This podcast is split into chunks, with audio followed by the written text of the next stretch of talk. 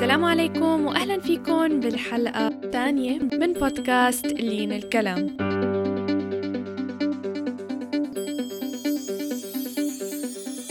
أنا لينا قدماني مقدمة هاي البودكاست يلي بنستضيف فيها ناس من مختلف المجالات لنتعرف عليهم ونتعلم من خبراتهم ونكتشف أسرار نجاحهم. ضيفنا لليوم المهندس زياد أبي شاكر. لا تنسوا تتابعونا على مواقع التواصل الاجتماعي وتستمعوا لآخر الحلقات عن طريق ال SoundCloud وال iTunes أو عن طريق الموقع لين الكلام dot com. وهلأ لنبدأ بالحلقة. أهلا فيكم بحلقة جديدة من بودكاست لين الكلام اليوم معنا ضيف مميز جدا عم يحاول ينشر ثقافة التغيير ببلده. أهلا وسهلا فيك أستاذ زياد تشرفنا بوجودك معنا اليوم. أهلا فيك لين تسلمي أنا بتشرف. أستاذ زياد أبي شاكر معروف بال TEDx talk يلي تكلم فيها عن قصة حبه للزبالة وهي عن جد TEDx talk مميزة رح يكون ال link تبعها بال show notes. درس ال masters تبعه بال University of Rutgers بنيو جيرسي Rutgers University بنيو جيرسي بال bioprocess engineering وهو مؤسس شركة Cedar Environmental بلبنان. أستاذ زياد ممكن تعرفنا أكثر عن حالك وعن أعمالك؟ أه أنا مهندس بيئي أه الاختصاص تبعي هو النفايات الصلبة. أه أه، صار لي حظ إني أتعلم مع أساتذة. كانوا عم بينظروا للنفايات على انها مورد مش على انها مشكل. وعلموني إنه كل ما كل ما بتعقد معك بشي مادة من هالمواد اللي الناس عم تعتبرها نفايات آه، جرب افهمها أكثر واعمل أبحاث وشوف شو فيك تعمل فيها تعمل آه، منها شيء يفيد ما يكون شيء يضر. هيدا وإلي تقريبا 25 سنة بهال بهالمضمار عم بشتغل على هالشيء هيدا. شو اللي دفعك لتدخل بمجال البيئة وإعادة تدوير النفايات؟ أه للصراحة أه كنت عم بدرس أول شيء هندسة كيميائية أه براتكرز وكنت كتير أه محبط يعني لأنه كانت ناشفة كتير هالمواد.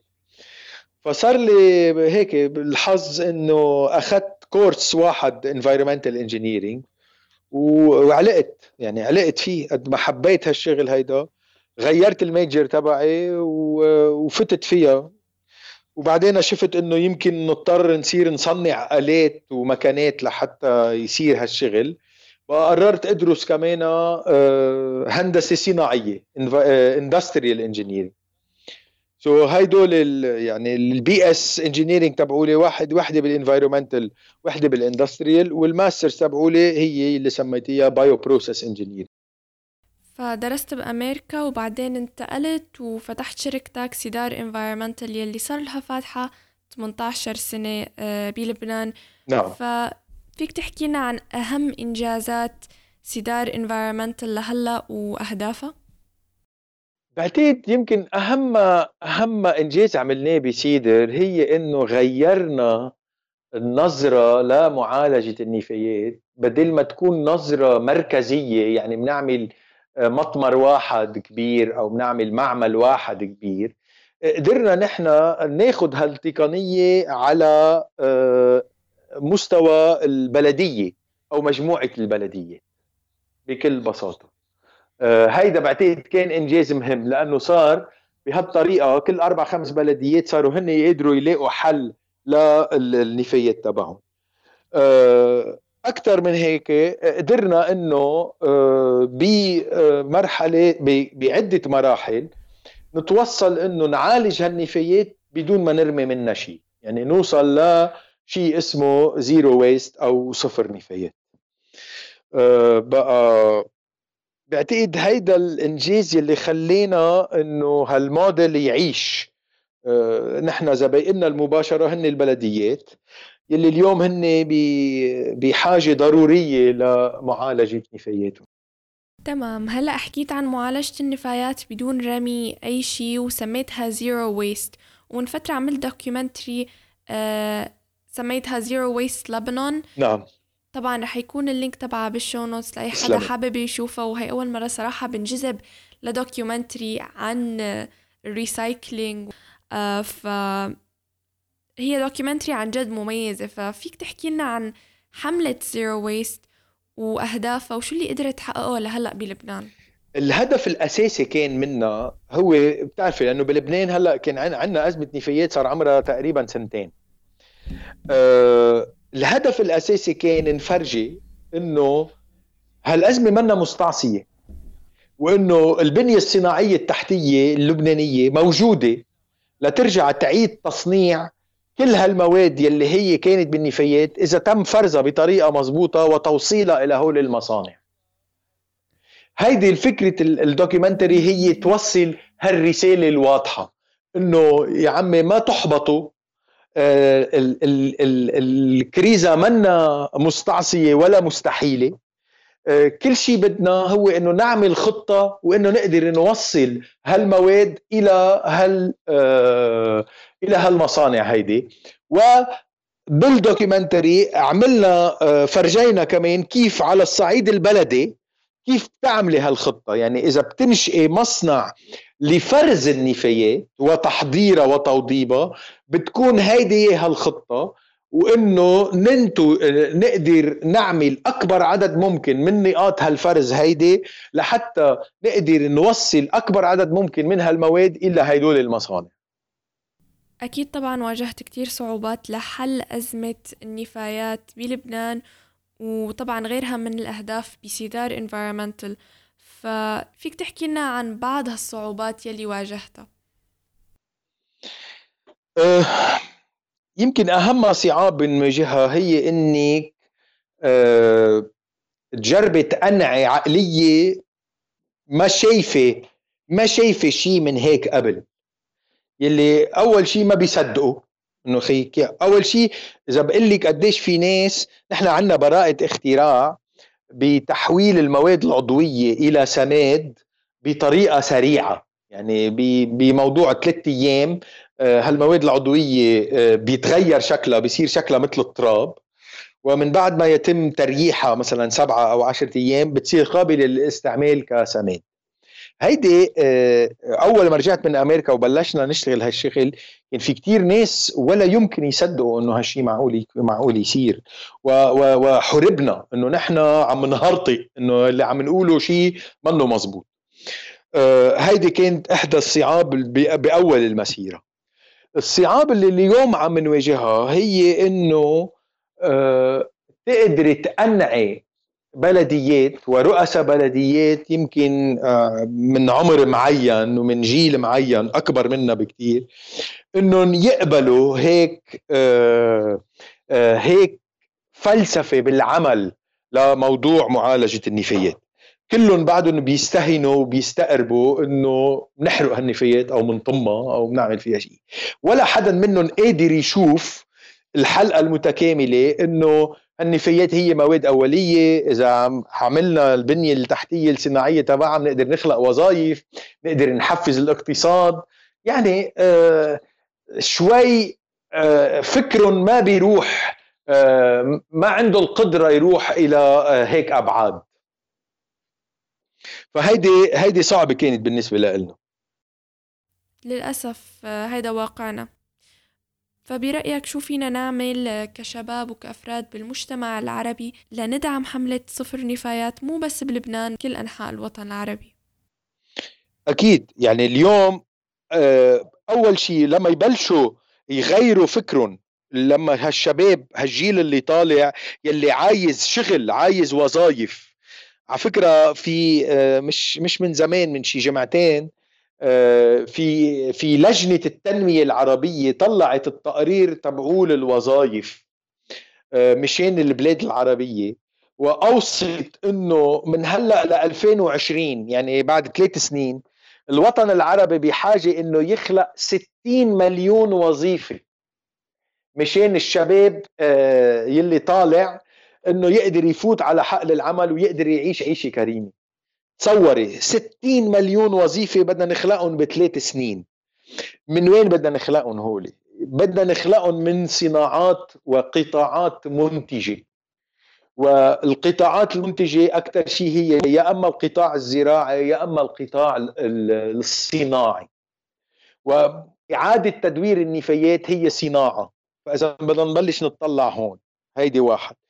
بعدين آه، بالنفايات ما في بس نفايات منزلية في نفايات طبية. هيدي كمان بدها بنية تحتية وبده ينعمل آه، وز... تنخلق وظائف لمعالجة هالنفايات هيدي. عندك نفايات الصناعيه يلي هي منجم آه، مواد أولية لازم لازم تتسمن. نفايات العمارة آه، في سبع فئات نفايات على فكرة لكل مجتمع إنه ينتجها. لازم هالشباب هول أو هالصبايا يلي عم بيفكروا انهم بدهم يفوتوا على حقل العمل يبلشوا يتطلعوا بهالفئات هولي ويكونوا بتعرفي نحن اليوم جيل عندنا access على ال information من الإنترنت. ما بقى ما بقى ما بقى حدا يقدر يقول أنا ما بعرف. لأنه شو ما ب... شو حيالله شيء بتجهليه هلأ أنت إذا عندك ال ال الثقافة وعندك الحافز إنك تروح تفتشي عليها المعلومات موجودة. بصير فيك تكوني يلي كان ياخذهم ثلاث سنين تيصيروا خبراء بشغلة. اليوم بمتابعة مزبوطة ومع الإنترنت بثلاث أشهر بصير فيك تعرفي تكوني تقريبا صرتي خبيرة بحيالله حقل من الحقول. فاذا آه، بدنا أول شيء نغير نظرتنا لهالنفايات على إنها مورد وبدنا نبلش آه، نستعمل الإنترنت ونستعمل عقلنا ونستعمل آه، رؤيتنا لحتى نطور أنظمة جديدة لمعالجة هالنفايات هيدي لأنه كل شيء كان راكب قبل برهن لنا إنه غلط وإنه عم بيوصلنا على خراب. للأسف ما عنا هالثقافة وإن شاء الله من خلال هالحلقة فينا نعرف ونغير وجهة نظرتنا عن النفايات ونشوفها على أنها مورد مو على أنها مشكلة. فبالنسبة إلك مين هو الشخص يلي كان له أثر كبير بحياتك وكان قدوة بالنسبة إلك؟ أه، أه، للصراحة ما منه شخص واحد. أه، هي عدة أشخاص.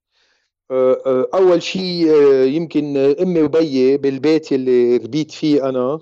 من أنا وصغير شجعوني على المطالعة والقراءة ويكون عندي حشرية علمية إني أفهم الأشياء كيف تمشي وكيف وليش هيك وكيف هيدا. وهالشي هيدا أخذته معي على المدرسة ومن المدرسة أخذته على الجامعة. بالجامعة كمان صار لي الحظ إني أشتغل مع أستاذين. كانوا هن قدوة بالنسبة لي هن اللي غيروا لي نظرتي لموضوع النفايات.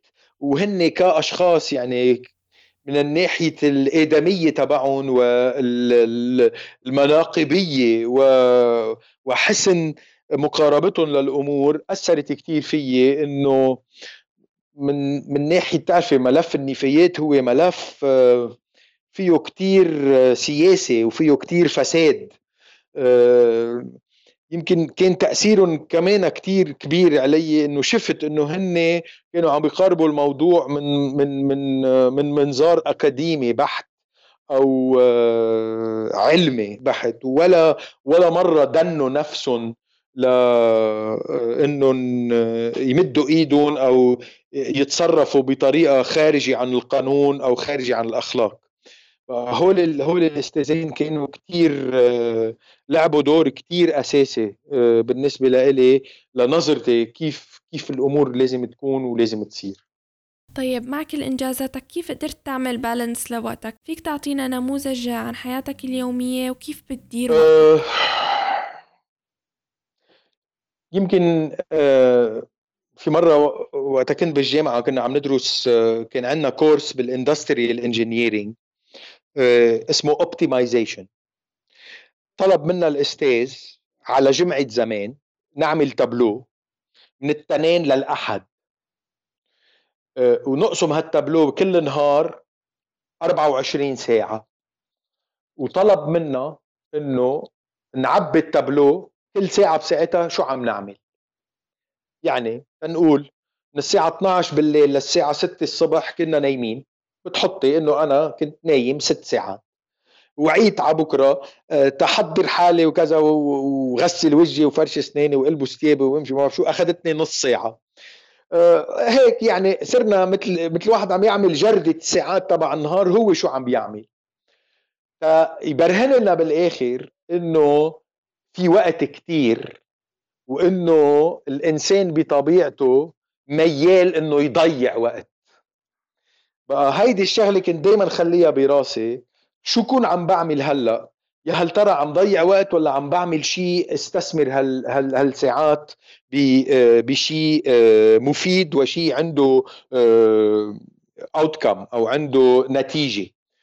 آه، بطريقة شغلي بحط أهداف. بقول أنا اليوم بدي أعمل أربع خمس أشياء أه وبضلي مركز عليها لأعملها. هلأ أكيد أنا مثل مثل غيري يعني كمان أنا عندي فيسبوك وعندي واتساب وعندي يوتيوب شانل وعندي كذا. بقدر أه بقدر إذا بدي ضيع وقت بقدر ضيع وقت كتير. وأنا على فكرة من أه من الشغوفين بيوتيوب. أنا بعتبر اني تعلمت من يوتيوب قد ما تعلمت من Rutgers University بس آه كمان ما فيني أقول اني آه يعني أنا اليوم عندي شركة بدي ديرها في خمسين عائله برقبتي آه ما بقدر عيشهم بس أنا وعيد عم بحضر يوتيوب. يعني لازم يكون عم عم بقدر أشتغل. بقى آه دائما بنتبه إنه آه يكون عندي آه، فترات من العمل المتواصل المضني اللي عم بفكر عم عم خطط عم أو عم بنجز شيء. ووقت بدي ارتاح وكذا بقدر. okay بشوف هلأ شو في على الفيسبوك شو في هون آه، عندي news feed كمان أنا يعني لبعض الأمور البيئية اللي بهتم لها. بروح بشوف غيري شو عم بيعمل شو هيدا تموه يعني إذا بدك. بس آه، هيدا الشيء بجرب علمه للتلاميذ قد ما في إنه أعملوا جردة لنهاركم. شوفوا شو عملتوا. شوفوا شو عملتوا كل النهار وشوفوا قديش هالشغل اللي عملتوه عم يخدم أهدافكم أنتم أه وبعدين بنعلمهم يحطوا أهداف لأنه في ثلاث أرباع العالم عايشين ما في هدف بحياتهم يعني. بالنسبة لهم بس بيروحوا على الشغل يعني بس. هيدي هيدي حياة مملة بتكون يعني لازم يكون في عندكم اهتمامات تانية. وأنا اللي كتير عم شجع عليه اليوم التلاميذ اللي طالعين إنه الوقت صار مناسب إنكم كلكم تخلقوا الشرك تبعكم تخلقوا آه، شيء أنتم تعملوه. آه، جربوا قد ما فيكم ما تتوظفوا عند حدا. شوفوا شو في شو في سيرفيسز ناقصين وروحوا أنتم ملوا ملوا هالنقص هيدا. نصائح كتير مميزة بأجوبة هالسؤال هلأ رح ننتقل لفقرة الأسئلة السريعة بهالفقرة رح أسألك سؤال وأنت بدك تجاوبني بجواب. مختصر فأول سؤال شو هي أفضل نصيحة تلقيتها بحياتك؟ أفضل نصيحة تلقيتها بحياتي أه... لقيت كتير نصايح بدي نقي لك وحدة هي إنه كون أه... كون حالك be yourself ما تجرب. يعني فهم طبيعتك وما تجرب تأقلم حالك لشو الناس بدها. انت كون مينك انت ويلي بيقبلك مثل ما بيقبلك بيقبلك ويلي ما بيقبلك منا منا آخر الدنيا. بيلاقوا حدا تاني يقبلوه. هيدا الشيء ساعدني كتير إني ما غير بمبادئي ابدا ولا كيف حالي لأعجب حدا أو حدا ينعجب فيه مقولة أو مبدأ بتعيش فيها وبتآمن فيها. أه المبدأ اللي بعيش فيه هو إني أه ما ساوم على على أخلاقي أو على آه، يعني ما بلعب تحت الطاولة بيقولوا له. آه، هيدي بالنسبة لإلي آه، وأنا موجود بملف بينعمل فيه مليارات الدولارات إذا واحد بده يساوم على على أخلاقه. بالنسبة لإلي هيدا مبدأ ما في ما في مبلغ من المال كبير لدرجة بغرني إني أقدر ساوم عليهم في عندك كتاب تنصح مستمعينا يقروه؟ كتاب مستمعيكم يقروه. بلو اوشن استراتيجي هيدا كتاب كثير حبيته أنا. uh, هو كتاب uh, بيحكي عن كيف غيري تخلقي أسواق بعد ما حدا شايفها. وفي كيف فيك تشتغلي فيها بدون ما بدون ما يكون عندك competition أستاذ زياد ومستمعينا رجعنا من بعد ما عملت ال Skype connection شوية مشاكل فهلأ يمكن تغير الصوت شوي. آه فوصلنا لختام الحلقة. في أي شيء حابب تضيفه أستاذ زياد ما قدرت تقوله خلال الحلقة؟ يعطيكم العافية وما لازم نيأس لازم نضلنا عم نشتغل. أكيد. آه كيف فيهم مستمعينا يتواصلوا معك؟ على آه، ال Facebook page my personal Facebook page تمام رح يكون اللينك تبعها بال show note شكرا كتير لوجودك معنا اليوم. كتير استفدنا من المعلومات اللي قلتها وتعلمنا أشياء unique وإن شاء الله يكونوا مستمعينا كمان استفادوا من المعلومات اللي قدمتها. okay الله يخليك Okay thank you لا تنسوا تتابعونا على مواقع التواصل الاجتماعي وتستمعوا لآخر الحلقات عن طريق ال SoundCloud iTunes وهلأ صار فيكم تستمعوا للحلقات عن طريق Stitcher يلي هي app على ال Android موجودة. لا تنسوا تتركوا لنا ال feedback تبعكم على صفحة الفيسبوك. وشكرا لاستماعكم بنشوفكم بالحلقة الجاية والسلام عليكم.